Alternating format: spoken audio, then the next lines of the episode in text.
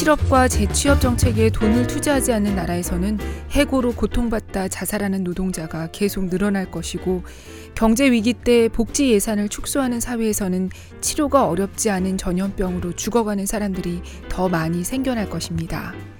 한국의 건설 노동자를 아프게 하는 가장 중요한 요인은 암 발생을 초래할 수 있는 유전적 요인보다는 고용 불안 속에서 안전장치 없이 하루하루 일해야 하는 위험한 작업 환경일 테니까요.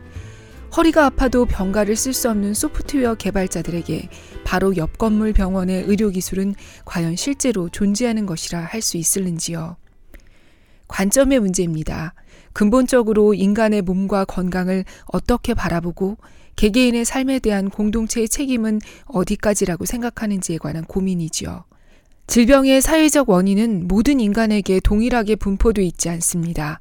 더 약한 사람들이 더 위험한 환경에서 살아가고 그래서 더 자주 아픕니다. 고용 불안에 시달리는 비정규직 노동자가 소득이 없는 노인이 차별에 노출된 결혼 이주 여성과 성소수자가 더 일찍 죽습니다.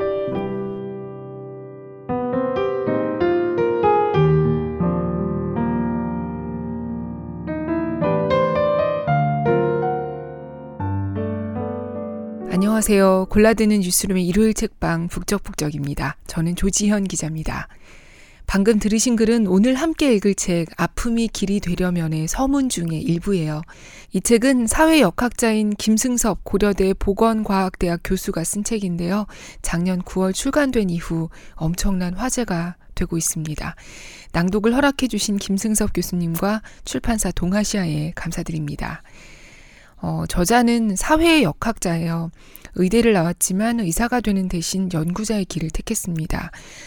사회 역학 을 저자는 이렇게 설명해요. 역학은 질병의 원인을 찾는 학문이고 사회 역학은 질병의 사회적 원인을 찾고 부조리한 사회 구조를 바꿔서 사람들이 더 건강하게 살 수 있는 길을 찾는 학문이라고요. 일단 글을 좀 더 읽어볼까요?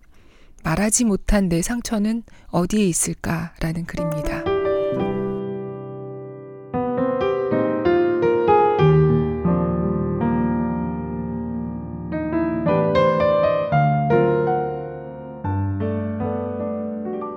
인간은 사회 속에서 살아갑니다. 직장과 학교와 가정에서 맺는 수많은 관계 속에서 존재하지요.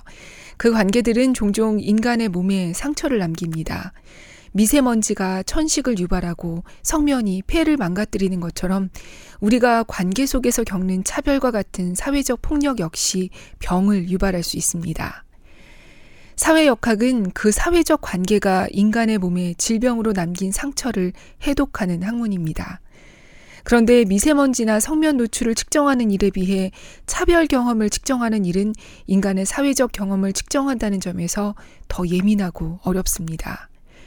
사회적 폭력에 노출된 약자들은 자신의 경험을 표현할 적절한 언어를 가지지 못할 때가 많기 때문입니다. 차별을 경험해도 과연 자신의 경험이 차별이었는지 판단하는 일도 쉽지 않습니다. 특히 차별 대우에 만성적으로 익숙해진 사람일수록 그런 판단을 하기가 더욱 어렵습니다. 그렇다면 인지하지 못하거나 말하지 못한 차별 경험들은 우리의 삶에 어떤 흔적을 남길까요? 그 시간들은 우리 몸을 어떻게 변화시킬까요?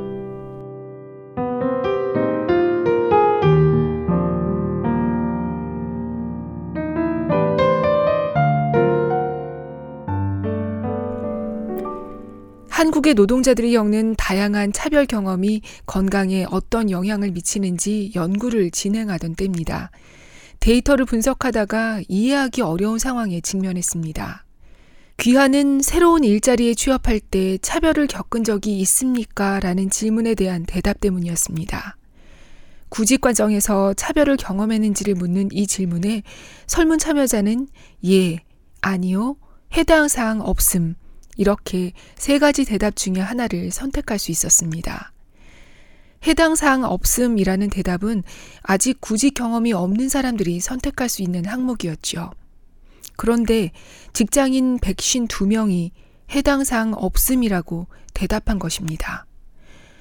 이미 취직한 사람들이니까 구직 과정에서 차별을 경험했는가라는 질문에 예 아니면 아니요 라고 답해야 하는데 무슨 이유로 해당 사항 없음이라고 답한 것일까요? 저는 이 문제를 통계적 추론으로 접근했습니다. 차별 경험을 묻는 질문에 예 또는 아니오로 답한 노동자 3,442명의 연령, 학력, 소득 수준, 고용 형태, 건강 상태 등 다양한 정보를 활용해 구직 과정에서 차별을 경험할 확률을 계산하는 통계 모형을 만들고 이 모형을 해당 사항 없음이라고 답한 이들에게 적용해 봤습니다. 결과는 성별에 따라 명확하게 나뉘었습니다. 남성 노동자가 해당 사항 없음이라고 답했을 때 그 대답은 아니요를 뜻했습니다. 하지만 여성 노동자가 같은 답을 했을 때 그것은 예, 구직 과정에서 차별받은 적이 있다는 뜻에 가까웠습니다. 같은 대답이지만 남성과 여성에게 각기 다른 의미를 가지고 있었던 것이죠. 구직 과정에서의 차별만이 아니었습니다. 월급을 받는 과정의 차별 경험을 측정했을 때도 같은 결과가 나왔습니다. 여성의 해당 사항 없음은 차별을 받았다는 뜻이었고 남성의 경우에는 그 반대였습니다. 이 결과는 여성 노동자가 구직 과정에서 혹은 일터에서 차별을 경험했다고 말하는 것이 남성에 비해 더 어렵고 예민한 일임을 보여줍니다. 차별 경험을 인지하고 타인에게 말하는 것이 여성 노동자에게는 심리적으로 더 힘든 일이기에 해당 사항 없음이라는 대답을 대신해서 선택했으리라 생각합니다. 이 연구에 이어 해당 사항 없음이라고 답한 사람들을 포함해서 차별 경험과 자가평가 건강과의 연관성을 살펴봤습니다. 남녀 모두 차별을 경험한 이들이 그렇지 않은 이들에 비해 더 많이 아팠습니다. 그런데 해당 사항 없음이라고 답한 사람들의 건강 상태는 이번에도 남성과 여성이 전혀 다르게 나타났습니다. 남성의 경우 해당 사항 없음이라고 답변한 사람들과 차별받지 않았다고 답변한 사람들의 건강 상태에 차이가 없었습니다. 그런데 여성의 경우는 달랐습니다. 해당 사항 없음이라고 답한 사람들이 가장 많이 아팠습니다. 심지어 차별을 경험했다고 말한 사람들보다 건강 상태가 더 나빴습니다. 차별을 경험했지만 해당 사항 없음이라고 답변했던 자신의 차별 경험을 말하지 못하는 이들이 실제로는 가장 많이 아팠던 것입니다.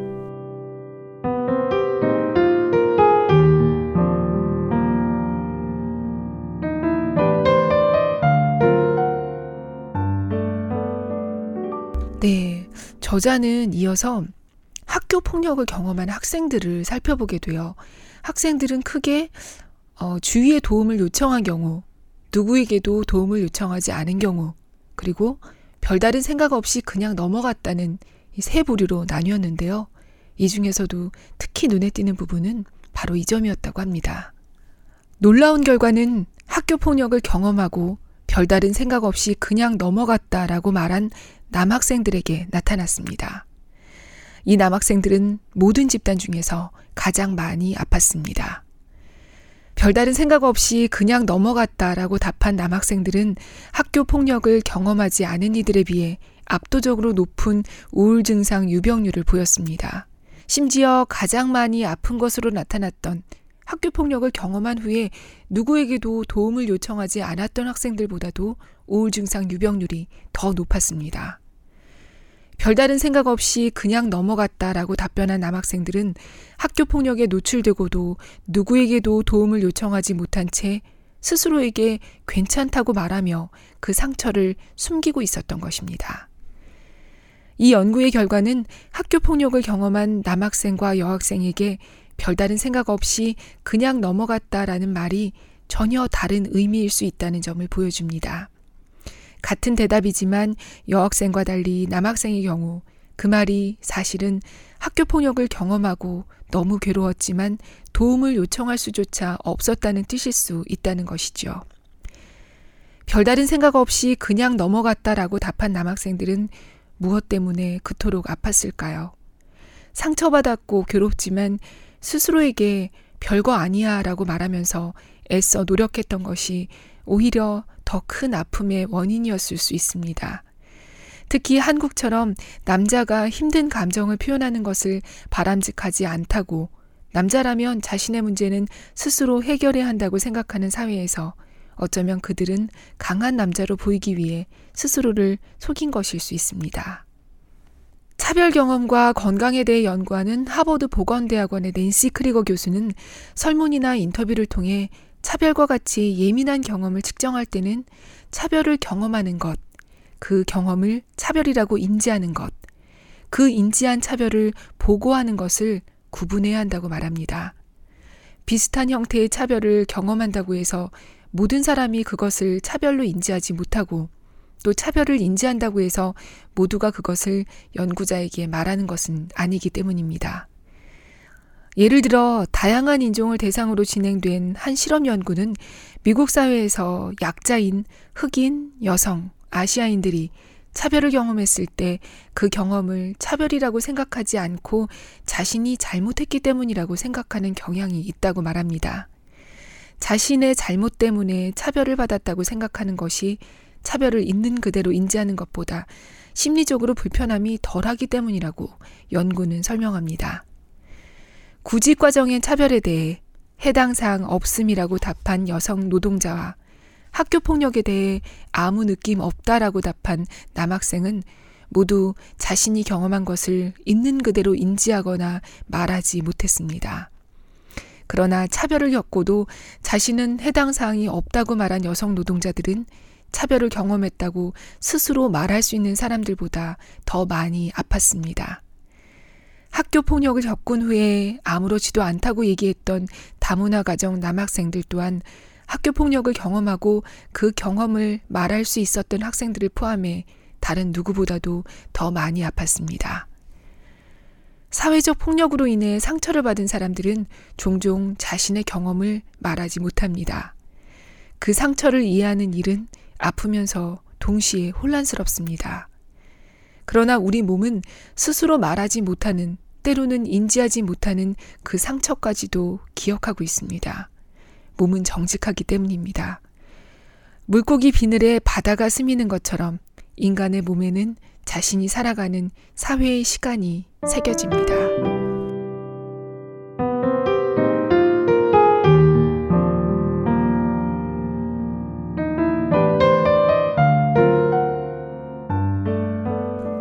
책은 비록 학자는 아니지만 그동안 독자들이 뭔가 막연하게 느끼고 있던 걸 이렇게 데이터로 연구 결과로 눈에 보이게 설명해 줍니다.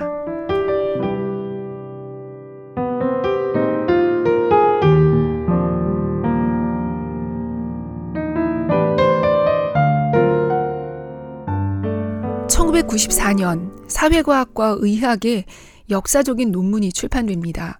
논문의 제목은 역학과 원인의 그물망, 거미를 본 사람이 있는가입니다.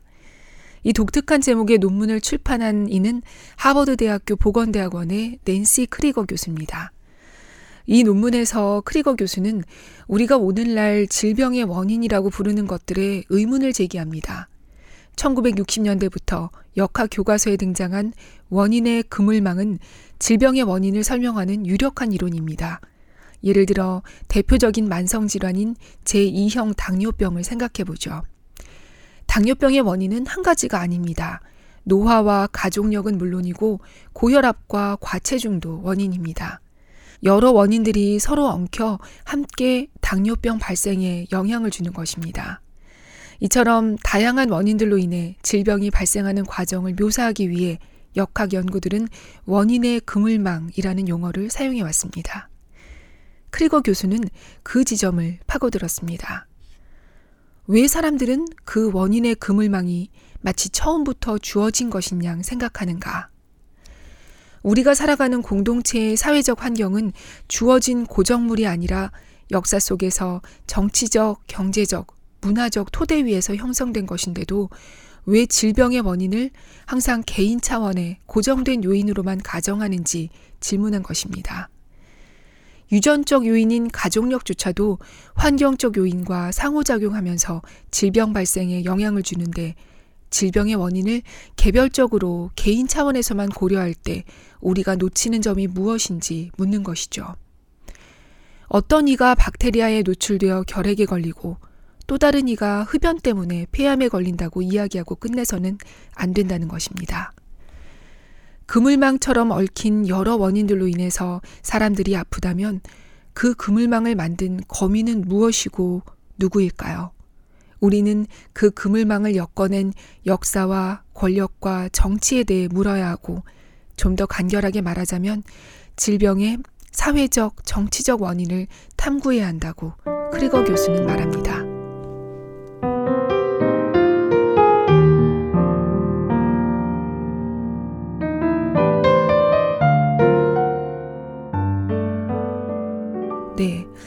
원인의 그물망에 기저에 있는 사회적, 정치적 원인, 질병의 개인적 원인이 아닌 국가, 학교, 직장, 지역사회 같은 이 공동체 기저에 있는 원인의 원인을 설명하면서 저자는 여러 사례를 드는데요. 그 중에 하나만 살펴볼게요.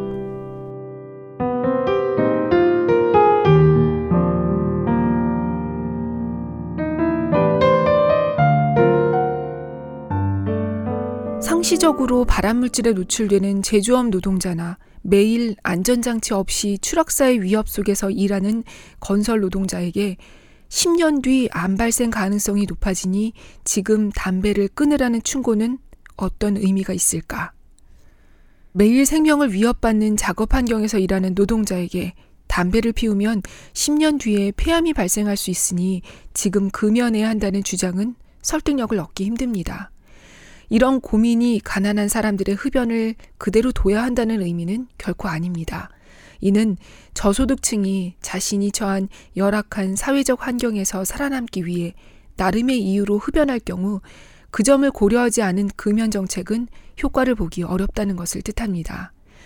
그런 정책은 소득에 따른 흡연율 차이를 증가시키는 결과를 낳을 수 있고 금연에 실패한 저소득층을 오히려 패배자라고 낙인 찍는 효과를 가져올 수 있습니다.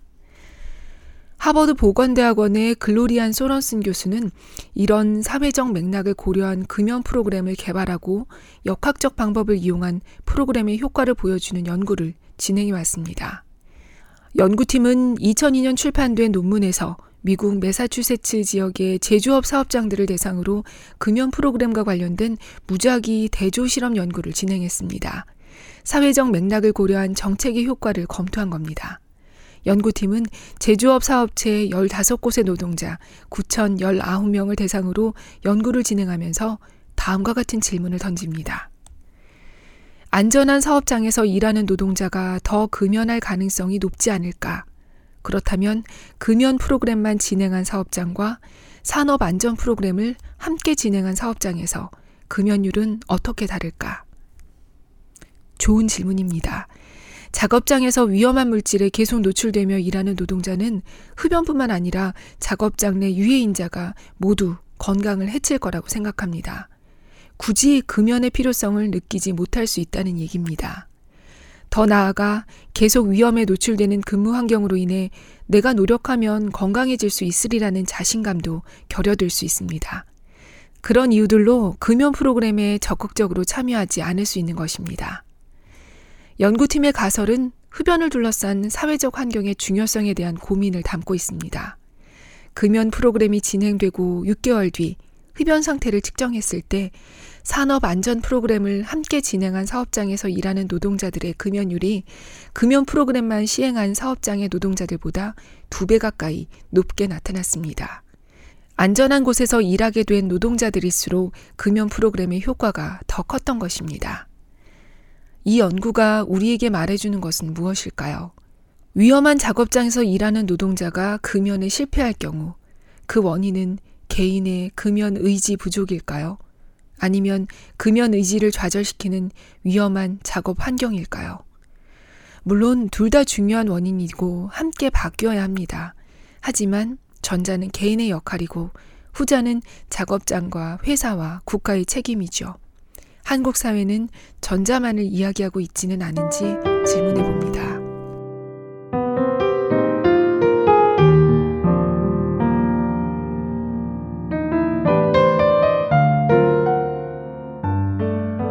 네, 이를 비롯해서 여러 사례, 사례를 살펴본 뒤에 이 저자는 건강은 공동체의 책임이라고 강조합니다.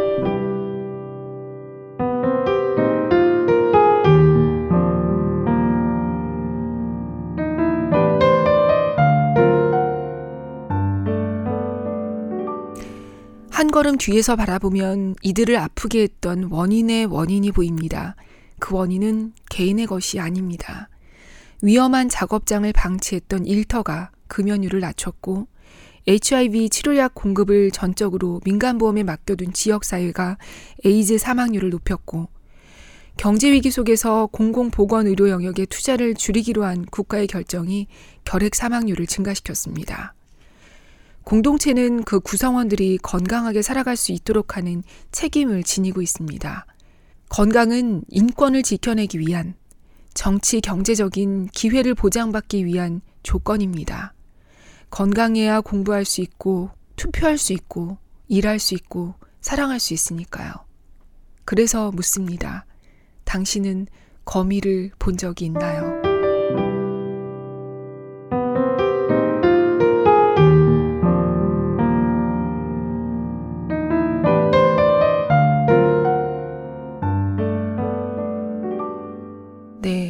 이어서 이번엔 위험한 일터는 가난한 마을을 향한다는 글로 가보겠습니다.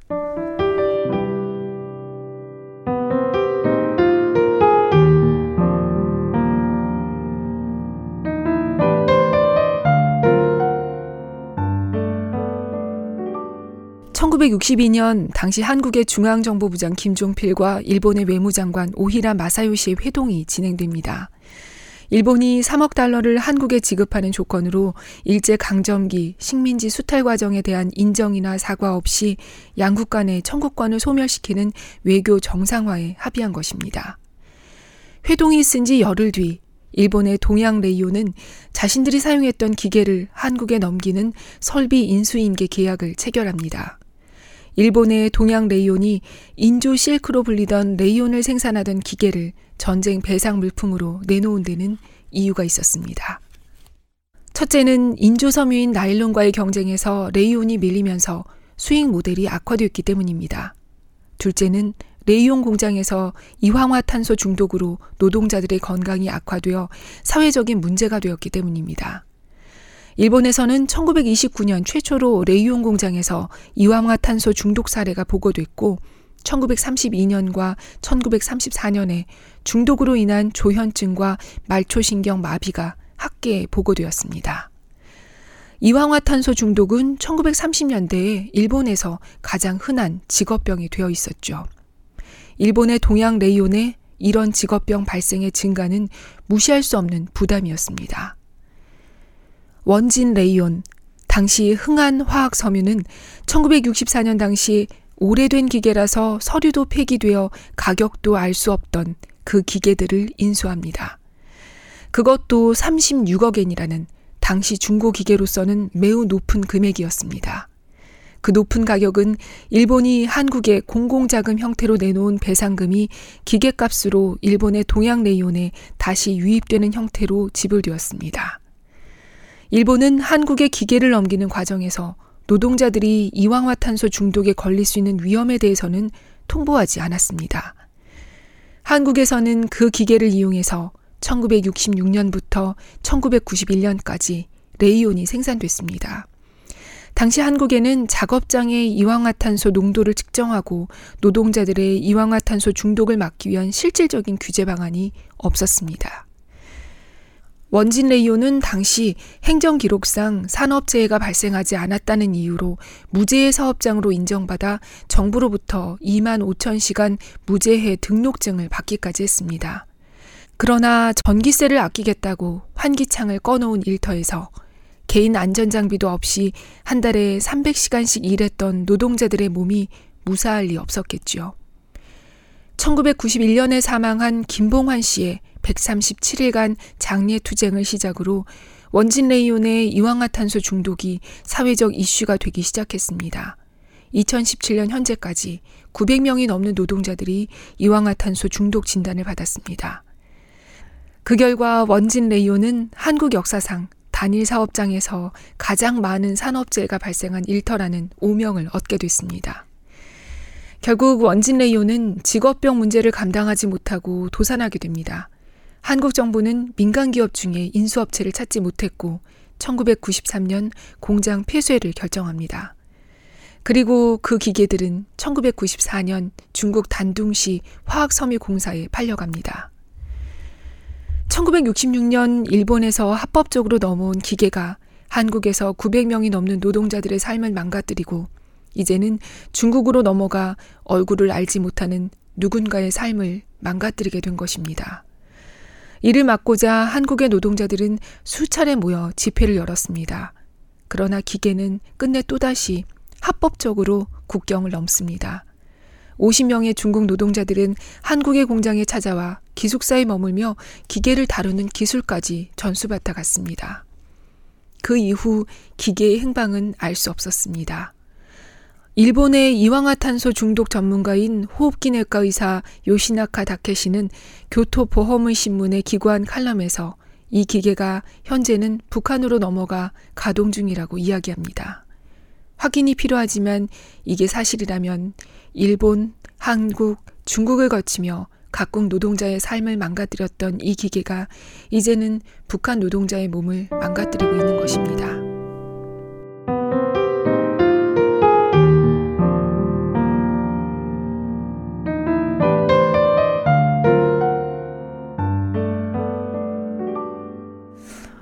저자는 이어서 성면 이야기로 넘어가요. 한때 기적의 광물이었던 성면이 결국에는 폐암과 악성 중피중을 일으키는 이 발암 물질이었음이 밝혀지고 한국의 성면 공장은 전면 금지됐지만 어, 이 한국도 처음에는 피해자였다가 또 가해자가 된 사실을 지적합니다. 그리고 이야기는 이어서 삼성전자 얘기로 넘어갑니다.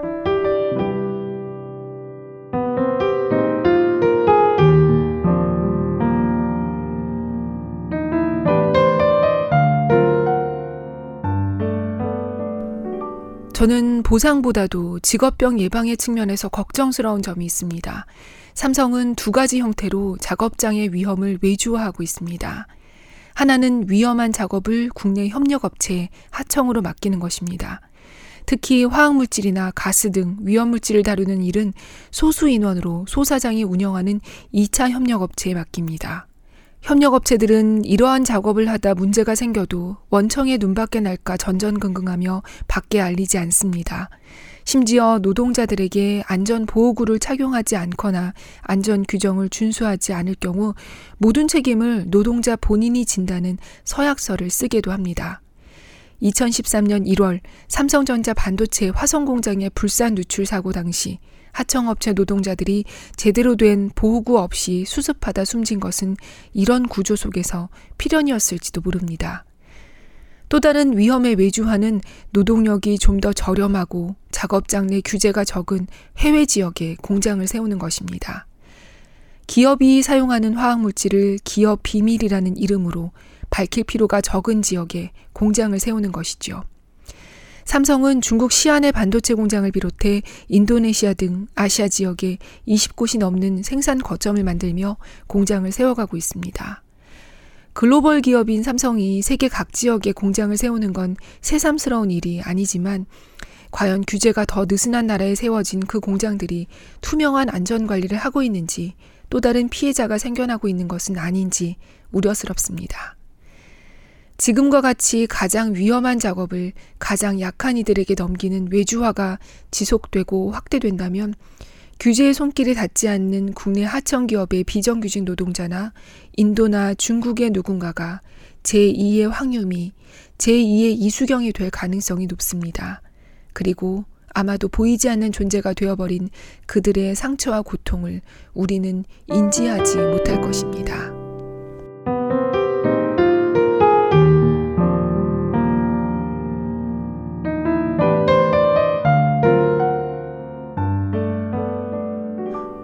저자는 이어서 음, 아파도 일할 수밖에 없는 사람들이라는 이 제목의 글에서 고용 불안이 노동자들을 어떻게 더 아프게 만드는지의 문제를 들여다보는데요. 여러 직업이 등장하지만 여기서는 저는 소방공무원 얘기를 잠깐 읽어볼게요.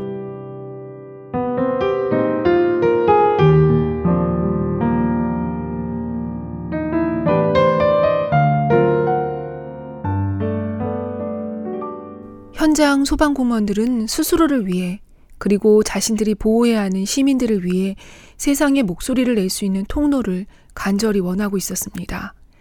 소방공무원 업무의 특성상 당연하게도 현장에서 일하는 이들이 문제점과 해결책 모두를 가장 잘 알고 있습니다. 그런 현장 소방공무원의 목소리가 반영되지 않는 변화가 진정한 변화일 수 있을까요?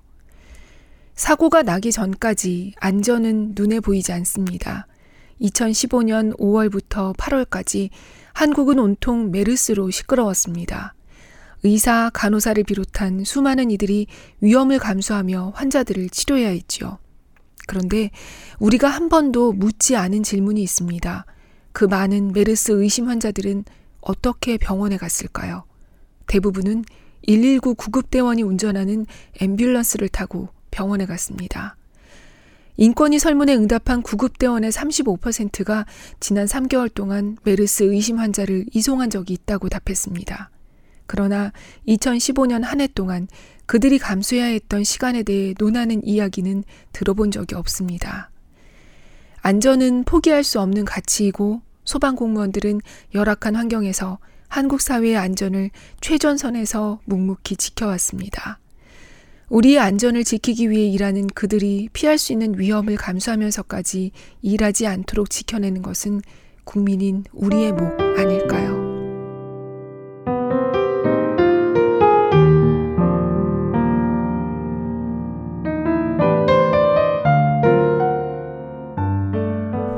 네, 그리고 음, 세월호 참사를 통해 재난 이후 오히려 퇴보하는 한국 사회 문제를 꼬집고 이 사회적 고통을 개인이 아니라 어떻게 사회적으로 치유해야 하는지에 대해 저자는 얘기하는데요.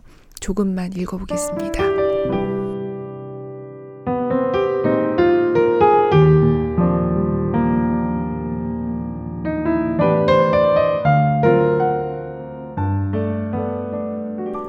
한국 사회에는 그동안 여러 참사가 있었습니다. 1994년 성수대교 붕괴 사고, 1995년 삼풍백화점 붕괴 사고, 1999년 시랜드 화재 참사, 2003년 대구 지하철 화재 참사, 그리고 2014년 세월호 참사까지요. 저는 세월호 생존 학생에 대한 연구를 시작하기 전 한국에서 발생했던 여러 참사들에서 살아남은 이들에 대한 기록을 찾아봤습니다. 그런데 놀라울 만큼 기록이라 할 만한 게 없었어요. 간혹 발견되는 신문 기사 말고는 그 참사로부터 살아남은 이들이 감당해야 했던 시간에 대해 알 길이 없었습니다. 아픔이 기록되지 않았으니 대책이 있을 리도 없었겠지요. 그 참사의 원인을 제공했던 국가는 그 아픔을 개개인에게 넘긴 채 계속 정권이 바뀌며 시간이 흘러갔습니다. 세월호 참사마저 그렇게 보내고 나면 우리에게 공동체라고 부르는 무엇인가가 영영 사라져버리지는 않을까 생각했습니다. 기록되지 않은 역사는 기억되지 않습니다. 그리고 기억되지 않은 참사는 반복되기 마련입니다. 세월호 참사까지 기록 없이 이렇게 지나간 사건으로 남겨둘 수는 없었습니다. 세월호 참사가 이 참사의 연쇄고리를 끊었던 사건으로 기억되기를 간절히 바랍니다.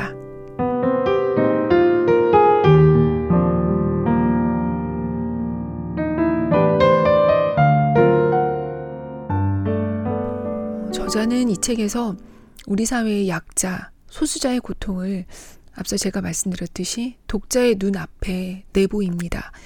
어, 그런데 이런 특히나 눈에 보이지 않는 사회적 따돌림, 이게 실제로 우리 몸에 어떤 영향을 미치나 이렇게 간과하기도 쉽잖아요. 근데 이게 실제로 우리 몸에 여러 측면에서 해악을 미친다고 해요.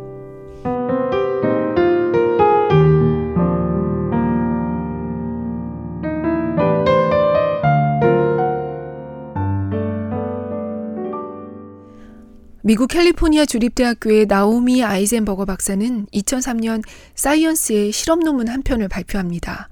작은 방에 실험 대상자가 한 명 들어가면 그 앞에 컴퓨터가 놓입니다. 컴퓨터에는 세 명이 삼각형으로 서서 공을 주고받는 게임 프로그램이 설치돼 있고 공을 나머지 두 사람 중 누구에게 전달할지 선택할 수 있습니다. 실험 대상자는 모르고 있지만 나머지 둘은 실제 사람이 아니라 컴퓨터 프로그램인 것이죠. 실험을 시작하고 처음 몇 분 동안 세 명은 사이좋게 순서대로 공을 주고받습니다. 그러다가 어느 순간 실험자에게 공이 전달되지 않습니다. 실험 대상자를 제외한 나머지 두 사람은 계속 서로 공을 주고받고 있습니다. 컴퓨터상에서 함께 게임을 하던 두 사람이 아무 설명 없이 한 사람을 게임에서 배제한 것이죠. 아이젠버거 박사 연구팀은 게임이 시작된 시점부터 실험자의 뇌를 fMRI, 기능적 자기공명 영상기계를 이용해 촬영합니다. fMRI는 뇌의 어느 지점에 혈류가 모이는지, 그래서 뇌의 어떤 부위가 어떻게 활성화되는지 파악할 수 있는 기계입니다. 실험 대상인 사람에게 공이 오지 않기 시작했을 때 게임 동료인 줄 알았던 이들이 자신을 그 관계에서 배제했을 때 피해자의 뇌가 어떻게 변하는지 확인했던 것이지요. 실험 결과는 명확했습니다. 컴퓨터상으로 진행되는 따돌림으로 인해 뇌 전두엽의 전 대상 피질 부위가 활성화됐습니다. 인간이 물리적으로 통증을 경험하면 즉 누군가가 나를 때려 아픔을 느끼면 활성화되는 뇌의 영역에 혈류가 모인 겁니다. 우리 뇌가 물리적 폭력과 사회적 따돌림을 같은 뇌 부위에서 인식하고 있었던 것이지요. 이 연구는 소수자에 대한 차별적 발언이 그들을 물리적으로 폭행하는 것과 다르지 않다는 점을 말해줍니다. 그들이 일상적으로 모욕과 차별을 경험하고 부당하게 공동체에서 배제될 때 피해자의 뇌에서 어떤 변화가 일어나는지를 보여주었습니다. 모욕과 차별은 사람을 아프게 합니다. 1968년 4월 4일 미국의 흑인 인권운동가 마틴 루터킹 목사가 살해됐습니다. 미국 사회는 충격에 휩싸였지만 100인만 거주하는 아이오와의 작은 시골 마을 리치빌은 너무도 조용했습니다. 초등학교 선생님이던 제인 엘리엇은 자신이 담임을 맡은 3학년 학생들에게 이 비극적인 죽음을 어떻게 전달할지 고민했습니다. 초등학교 3학년인 백인 아이들 28명이 모인 교실에서 아이들에게 물었습니다. 얘들아, 흑인이 된다는 것은 어떤 느낌일까? 그건 아마 경험해보지 않으면 알 수 없을 거야. 한번 경험해보지 않을래? 선생님의 다정한 권유에 아이들은 당연히 예! 라고 답했죠. 엘리어 선생님은 칠판에 피부색을 구성하는 색소인 멜라닌을 적습니다. 그리고 아이들에게 말했어요. 멜라닌이라는 색소가 몸에 있는데 이 멜라닌이 눈, 머리카락, 피부의 색을 결정하는 거예요. 그런데 실은 이 색소가 더 많은 사람이 더 똑똑하고 현명한 사람이에요. 여러분의 눈을 보면 갈색과 파란색 두 가지 색의 눈동자가 있죠. 갈색 눈을 가진 사람이 멜라닌 색소가 더 많은 거예요. 더 똑똑하고 더 우월한 사람인 거죠. 엘리엇은 눈에 띄도록 파란 눈을 가진 아이들의 목에 작은 목도리를 감아줍니다. 그리고 우월한 갈색 눈을 가진 아이들에게만 몇몇 특권을 부여합니다.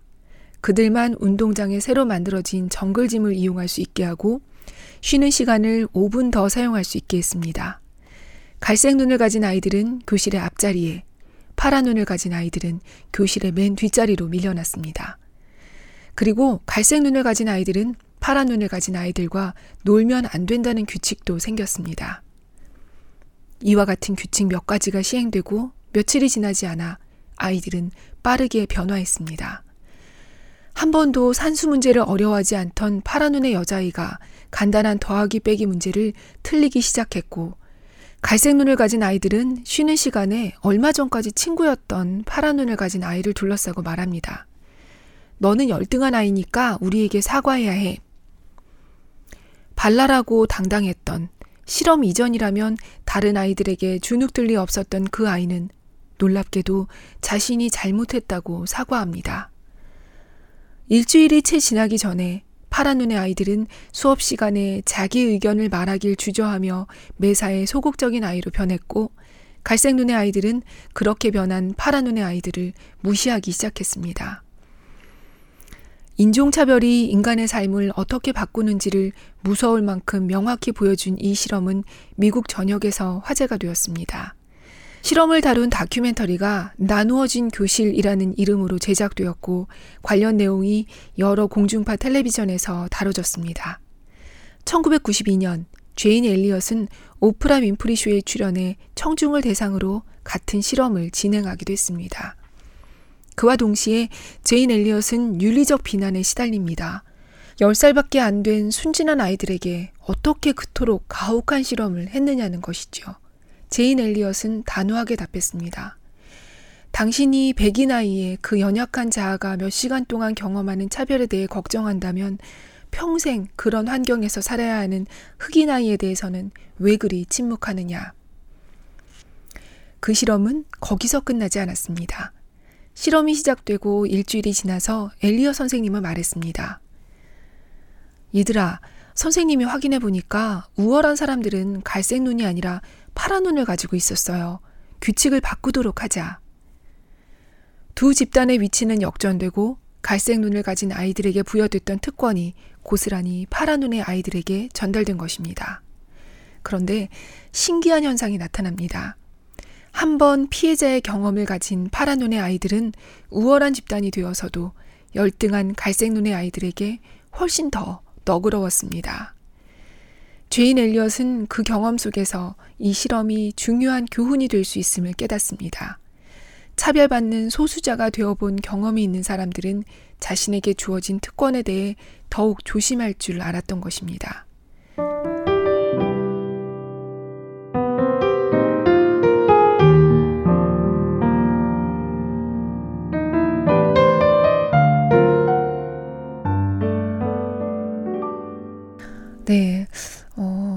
이렇게 일부만 들으셨지만 이 글의 제목은 한국을 떠나면 당신도 소수자입니다. 예요.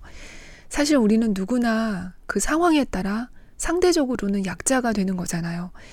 저자는 책 말미에 실린 글에서 이런 얘기를 했습니다.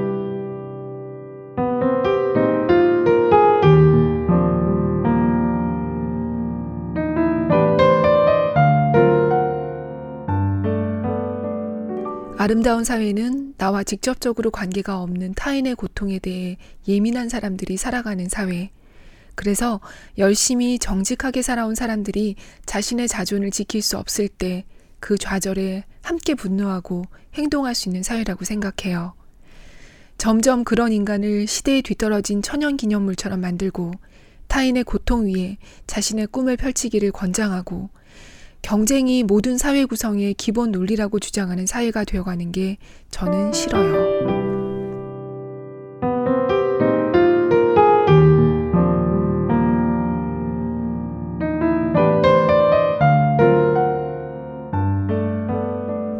네. 이렇게 씁니다, 저자는. 어, 이 책 아픔이 길이 되려면은, 음, 강력 추천하는 책이에요. 사실 최근에 북적북적에서 소개된 이 말이 칼이 될 때라는 책도 어, 굉장히 인상적으로 읽었던 책이었는데 그, 이 코너를 심영구 기자랑 제가 번갈아 진행하다 보니까 소개해야지 했던 책이 겹칠 때가 심심치 않게 있는데 말이 칼이 될 때도 그런 경우였거든요. 어, 이 책 아픔이 길이 되려면도 그 책과 함께 읽으시면 좋을 것 같습니다. 네. 강력 추천을 날리면서 저는 이만 인사드릴게요. 오늘도 들어주셔서 감사합니다.